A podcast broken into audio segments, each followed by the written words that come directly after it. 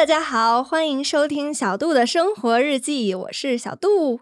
曾几何时，我以为所有的高中生都跟我一样苦逼，考大学只有一次机会。曾几何时，我以为所有的大学生都只能报一间研究所，因此呢，为了考研，真的是没日没夜的 K 书。直到后来，我来到了台湾，才发现，哦，原来只有我们大陆的学生那么苦逼呀！只有我们考研能报一间研究所，千军万马过独木桥的这个现象，也只发生在我们大陆的学生身上。那观众朋友们可能会听得云里雾里的，你跟这说啥呢？没关系啊，且往后听。正好呢，最近也是台湾的考研季。今天呢，邀请到一位曾经在大陆念书的台湾 YouTuber，跟我一起来聊一聊两岸之间就学的不同。欢迎 Eric。Hello，大家好，我叫做 Eric，之前是在上海念书的，念是华东理工大学的计算机系。那我之前呢，也有做到一个就是类似两岸升学的一个节目，叫做《台生来了》。是艾瑞克，这节目特别的欢乐。大家如果觉得生活压力大，可以去看一看，就是还挺舒压的，很幽默。那我跟艾瑞克认识的时间还蛮长的，但是一直都没有见过面。这是第一次见面，我就要给他下发任务了，那就是请艾瑞克为大家揭晓一下上一期一个北京土话“挨呲儿”的意思。挨呲儿是什么意思呢？是被数落、被教训、被骂的意思。对啦，主要指的是呢被长辈或者是上司教训。那我来造个句，大家体会一下这个意思啊。就是比如说有个小孩叫小明，他考试成绩不好，老师呢就把他留下来教育了一顿，于是他就特别的沮丧的回家了。家长一看见他这德行就知道，就跟他说：“今儿又挨呲儿了吧？或者是又挨老师呲儿了吧？”就这个挨呀，就是有背的意思；呲儿呢，就是骂。同理说，如果长辈看到小辈惹了什么麻烦，就是也可以跟他们说：“你找呲儿呢吧你？”是不是很凶？很凶，很凶。我们小时候经常会听到这句话，意思就是你是不是找我骂呢？欠教训了是不是？啊，就怎么样？大家就是体会到这个词的意思了吧？那那今天呢，也给大家猜一个北京的俚语，就是逗咳嗽。那答案依旧会在下期告诉大家。初次见面的老朋友，比如说我跟 Eric，当然要仔仔细细调查一下你的户口了。哦，我想请问这个 Eric，你什么时候去的大陆念书啊？呃，我是在二零一八的时候去大陆念书，就是去上海。嗯，那其实我觉得那时候这个选择真的是人生中蛮重大的一个选择。怎么说？嗯。就是一个转捩点吧，就是你从一个台湾，你是一个很熟悉的环境，嗯，而且我前面旅游，我只有去过，就是大陆的，就中国大陆的部分，我只有去过澳门，哦，对，可是我没有去过大陆的哪个省市，嗯，所以说我第一次去，可能就是要就想到说，哎，我就是要去念书的，要待四年的地方，嗯，然后为什么会去呢？其实那时候我觉得有三个原因是最主要的，哦，还蛮特别的，就是。第一个是因为刚好我哥哥之前在研究所的时候是有去北京科技大学，就是小杜的北京，天哪！北京科技大学就去做交换，嗯，那他是念商科的，然后他去的时候回来就把一些观念带回到家里，因为那时候我们也不太了解，就没有一个管道可以真正去了解，说你也不会特别去想到说大陆的这个大学环境啊，或者校园怎么样。可是因为他回来，然后就可以说，就说到了很多什么，呃，因为我觉得那时候二零一八最特别，就是刚好大陆的经济也正在很快速的起飞的时候，对，一八年真的对，然后还有包含那个电子支付很方便，嗯，真的是普及下来，然后就我哥有说去哪边出门只要带一只手机啊，然后什么什么的，就真的去了之后，真的只需要带一只手机出门就够了，是这样，嗯，然后再就是。嗯，校园他们之间竞争力的感觉。哦，然后每个学生可能上课都很认真啊，对，就是就是会形成一个对比吧，是，对对对。然后我觉得第二个是刚好我的高中班导师，嗯，是他博士有念类似中医，就是广州中医药大学。对，然后他也有跟我说，就是哎，其实去大陆也蛮不错的。嗯，对，他知道我这个，当然他是知道我有这个想法之后，然后就跟我说，哎，蛮支持我的。嗯，那我家人，然后整个家族也都，呃，也都蛮喜欢中国大陆的。对，所以他们都就蛮支持的。我觉得刚好也要有背景，就是家庭背景都支持你，才有这个机遇可以过去念书。真的是。对，天时地利人和，对，真的 凑到了这个 Eric 面前。那我特别好奇，你在那边念书的时候，有没有就觉得跟在台湾念书不一样的地方呢？我觉得一最特别就是讲到科系的部分，像我是念计算机科学与技术专业，对，大陆大陆叫专业嘛，真的我们叫专业。然后台湾就是只有一个关于这个，就是台湾就是资讯工程学系哦。对，那我觉得。就是了解的话，就可以知道说，像台湾它是很广的，就是资讯工程学系。但是大陆它可能现在细分成，就我在一八年的时候，它就细分成这个计算机科学与技术、软件工程，然后什么信息工程。哦，这么多啊！对对对，其实课程来讲话大同小异。嗯，可是它的那个，我觉得比较特别是应用上，就是。呃，大陆好像很多像我们的课程就很多是实际要去上机，然后去实实际操作的那些写代码的那些功课。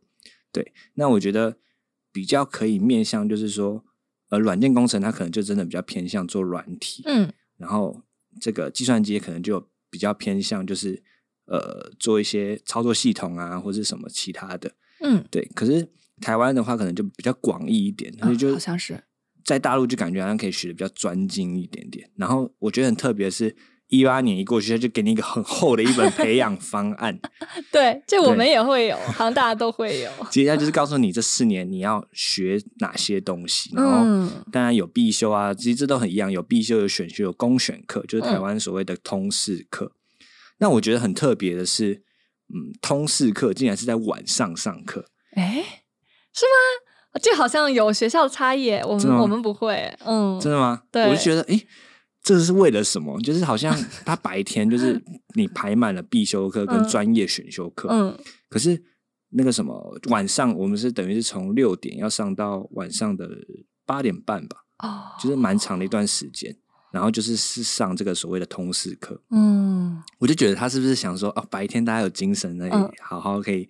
把这个必修该修的东西好好学好，嗯，然后晚上呢，就是哦，你就是去学这个通识课。所以其实那时候真的很扎实，就觉得我是高中生嘛，真有这种晚自习。对啊，然后我觉得还有另外一个特别是我们学校有这个断电的制度，这很早我就有分享，就是这个断电它不是给你断大灯而已，是断电，嗯，就是插头直接没电，每天晚上十一点。可是这个是大一到大三，我是在。就是奉贤校区啊，然后我们学校还有另外一个是徐汇校区，嗯，对，那是只有奉贤校区会断电。可是那时候觉得很特别，我想说一开始的时候我就觉得，哎，刚刚入学嘛，然后我旁边的同学突然，砰砰砰，三个充电宝，我说带那么多充电宝干什么？原来就是他们，可是他们很早就习惯，好像有些人就是初中、高中就有住校的，然后就会有这个。就是对店的一些制度啊，去管控，就觉得很特别，对啊。然后我觉得再是离寝制度很特别，就是那个是什么呀？我们辅导员就是说他会来查寝，就晚上的时候他不要你在寝室里，就是你可能没有公选课，但是你不能在寝室里面休息，就是他会看那个灯，然后听里面有没有声音啊。你们学校这么严格？对啊，那时候觉得哎，好严格哦。他可能没有他，可是他也不会说你一定要去念书，就说你。不要待在寝室耍废就好。明白。我刚才听艾瑞克说到了很多，就比如说他说的充电宝啊，我发现用的都是大陆的用词哎。那像充电宝在台湾的话，就是叫行动电源。对，行充，行充，他们都讲行充。对，我们那边就是刚来这儿的时候买充电宝，大家也不知道我 我要买的东西到底是什么。像 Eric 刚才分享的，呃，晚上会断电啊，这这个也是我们学校也会，呃，差不多也是大概十一点的时候，对对，十一点的时候，嗯，大家就要准备各种器材，然后让自己的手机可以有电。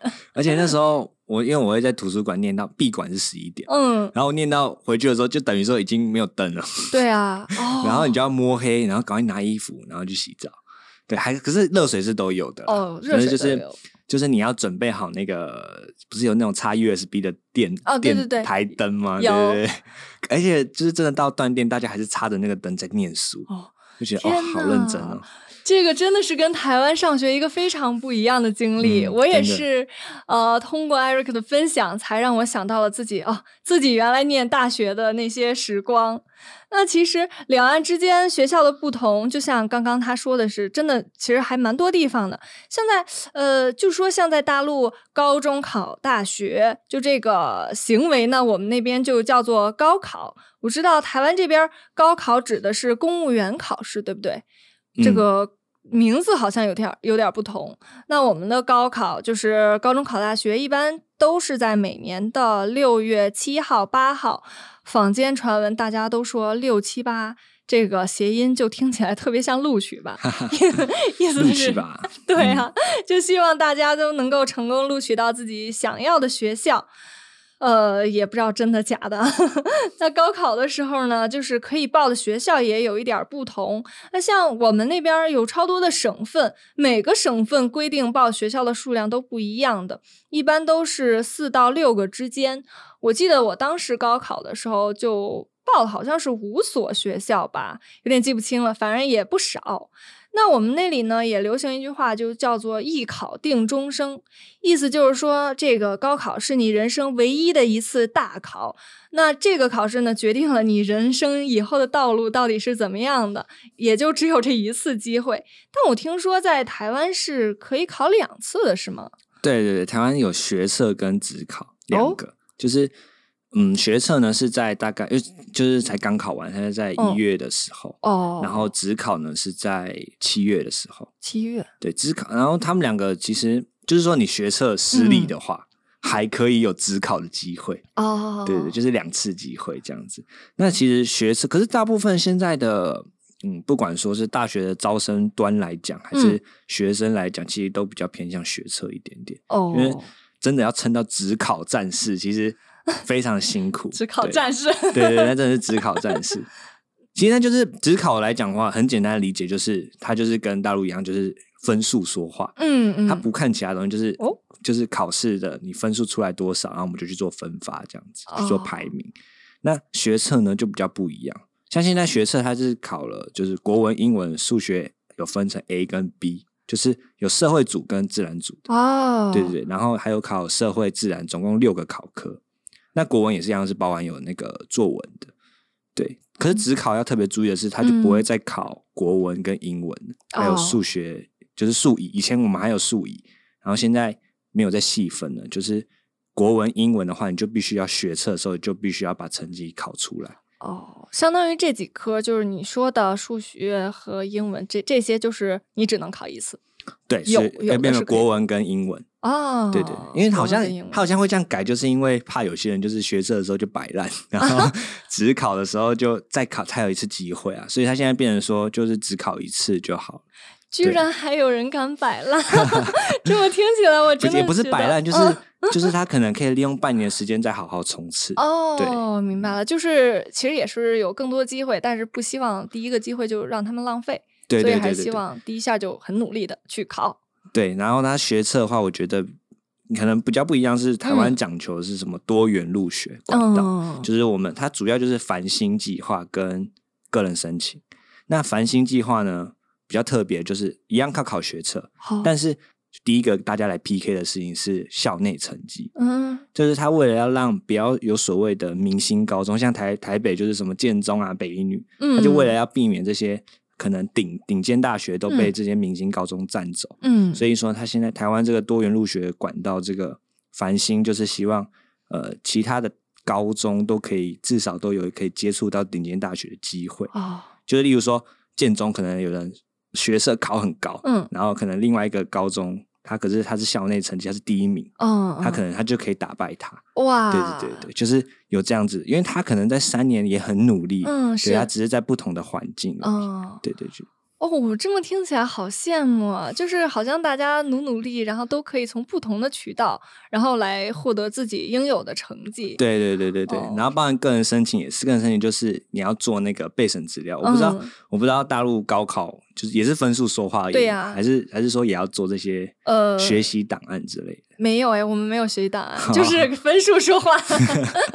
对，他台湾个人申请比较特别，就是他还要做，你就要花时间去做你的备审资料，然后初有初试，初试就是看你的备审资料跟你的成绩。嗯，那个什么复试呢，就是面试，就是你要跟大学教授面试这样子。哇，那你们这边考大学好像听起来很多元，但是政策很多，也有点麻烦。对对对，就是就是 就是多，所以有些人哦，所以你讲到重点，所以有些人为什么会直接选择职考，他就是懒得用这些其他东西，他就是一切以分数说话，就就像就很单纯，就像以前。台湾早期也是大学联考就是这样子哦。那这么比起来，好像我们现在的状态也很像以前的台湾。你说的台湾联考，对对对对对。哦，那像我我那时候高考的时候，虽然跟现在我们那个大陆的高考不一样，但是呃，类似差不多吧。我跟大家说一下我的苦逼高中生活，分的也就是呃文科跟理科，有点像台湾这个不同的组，社会组，对对对对，就很像，只不过名字不一样。那我。我当时学的是文科，所以呃，我想考大学的话，除了考语文、数学跟英语之外呢，还应该再考这个历史、地理跟政治。哦，历史、地理、政治，我们是历史、地理、公民。公民啊，那好像跟政治听起来也差不多，就是不一样的政治，不一样的政治，对，就是公民，对对对。台湾的政治，那如果呃自己选的是理科的话呢，除了我刚才说的那个必考的，就是国文、数学、英语之外呢，我们还呃要考物理、化学跟生物。这个你们是对对对都都一样，这个都一样啊。我们就只要考，我们还多了一个地科哎，地科那是啥呀？就是讲那个星球啊什么什么。哦，我们那个是地球科学。地球科学你们算生？没有没有，它是算在就自然里面有四个科目，就是生物，然后你说的物理化学，然后还有一个地科。哦，你们分四个，哎，很奇怪，我们的地科算在文科组里面。哦，嗯，这个好像还有一点不同，还算在里面哦。哦，所以你们的反而理科的不用念地科，对，理科不用念地科，我们文科要念地科。它是算在自然里面，所以理工科是肯定要念地科。哦，怪不得很多就是学理的同学都觉得，我觉得我自己的地理特别好，原来是因为地理跟这个理科也有一些，哦，不是地理跟地科不一样，不一样啊，不一样。我又漏怯了，不一样吗？地理是地理，它地科是地球科学，就是在讲说，例如说你要去算。这个太阳，然后九大行星，然后什么怎么样的运作啊？然后这个星星是怎么样啊？什么时候的月亮该是怎么样啊？哎，那真的一样哎，我们地理就是学这些哦。可是地理不是还有其他，就是那些。什么呃气候气候啊，对对对，然后那对对，就每个地方的气候，每个地方的人文，然后一些洋流怎么样怎么样，哦，都有包含，可能那可能有分开来，对，就我们那边地理好像包含的更更广一点，对对对对，只能说你们把这些包含在地理里，是就是什么计算黄赤交角什么 类似一堆 也都是，对对对，我以前超讨厌地科的，怪不得你是学资工对吧？台湾这边讲资工，对。那你猜猜我们那边考试的卷子是什么样的？就是高中考大学，给你个机会。我之前有听我朋友讲，就是室友那些讲，他们就会讲到说，哎，怎么浙江卷什么数学最难？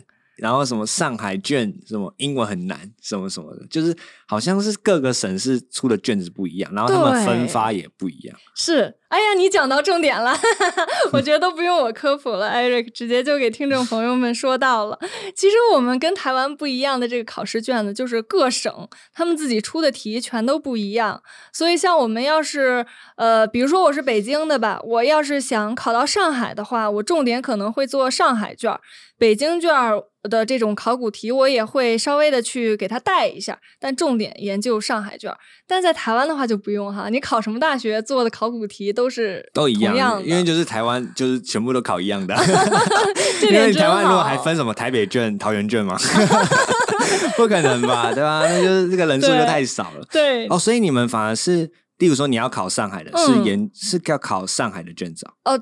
对我就是要去考上海卷子，不过有一点不同，就是我我们考试也要看你的就是户籍所在，比如说我的身份证是北京的，那我只能考北京的，我不能去跨到上海考试。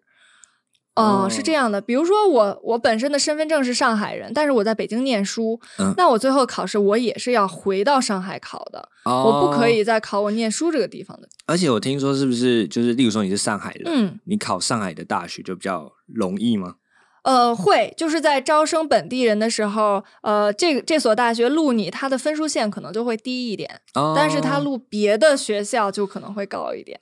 哦，就是鼓鼓励就同个省市的就近入学这种对，就是也因此我们北京人经常被骂的一点，就是像什么清华大学、北京大学这种顶尖高校都在北京。难怪有很多人就是为了要迁户到北京，对呀，看很多电影就说，哎，这怎么怎么赶快迁户到北京，然后也很难迁，对不对？对，超难迁的。但是如果你迁，呃，如果你迁到北京之后呢，就是你的分数就可能会，你可能考的稍微低一点，也能被录。但如果你像那种，呃，考试大省，比如说山东，山东人口超多的，他们要想考呃北大清华，可能一个省的名额只有两两三个，就很难。对，但如果是北京的话，可能我们北京的考清华北大的名额就得有十多个这样，所以好多人就说啊不公平，什么唯一的大考都这么不公平。但是嗯，没办法，因为我们那边人口太多了嘛。对，这样分已经尽量公平。对，只能说相对的公平。对。还有一个我觉得特别不同的点，就是我们那边有一个服从调剂的制度。我给大家讲讲，就是说，如果我报了这所学校，比如说我报了清大，但是呢，清大的资工专业我没有考上，但是呢，我可能清大的幼教我能上，但是呢，我又没有报幼教，这个时候我选择清大的服从调剂，就可以上到清大的幼教啦。只不过这个幼教不是我报的，而已，是学校自动给我调的。哦，就看还有哪个还有空缺。对，看哪个地方有强行把你放进去。对，这种 强行把你放到一个科系。当然了，你也有权利选择不服从调剂，这样也是可以的。嗯，这样你就不会被分到自己不想报的专业了。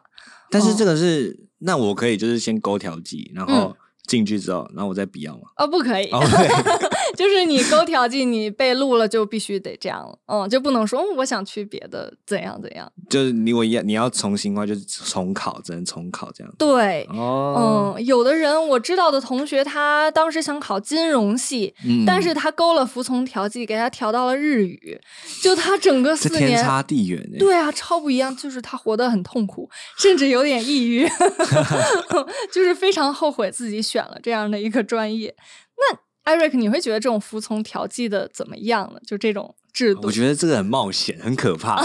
就是可怕，我原本想念职工，然后被调到什么宗教系；原本想要当工程师，变可能会变成农夫，或者是变成什么牧师之类。哦，对，真的有可能。真假的哇？我觉得，我觉得大学四年，因为这是要念四年的东西，感觉还是要念到真的自己有兴趣的东西。对对，然后感觉。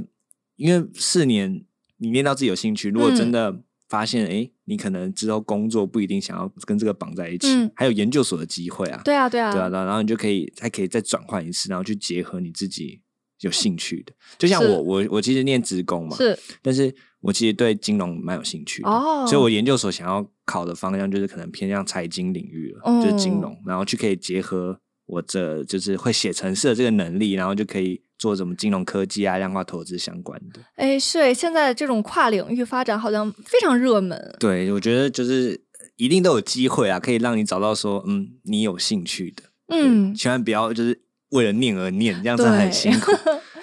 那我就提前祝艾瑞克的硕士申请成功。谢谢谢谢谢谢小杜，也希望这个频道越来越好。谢谢你，以后还要邀请你。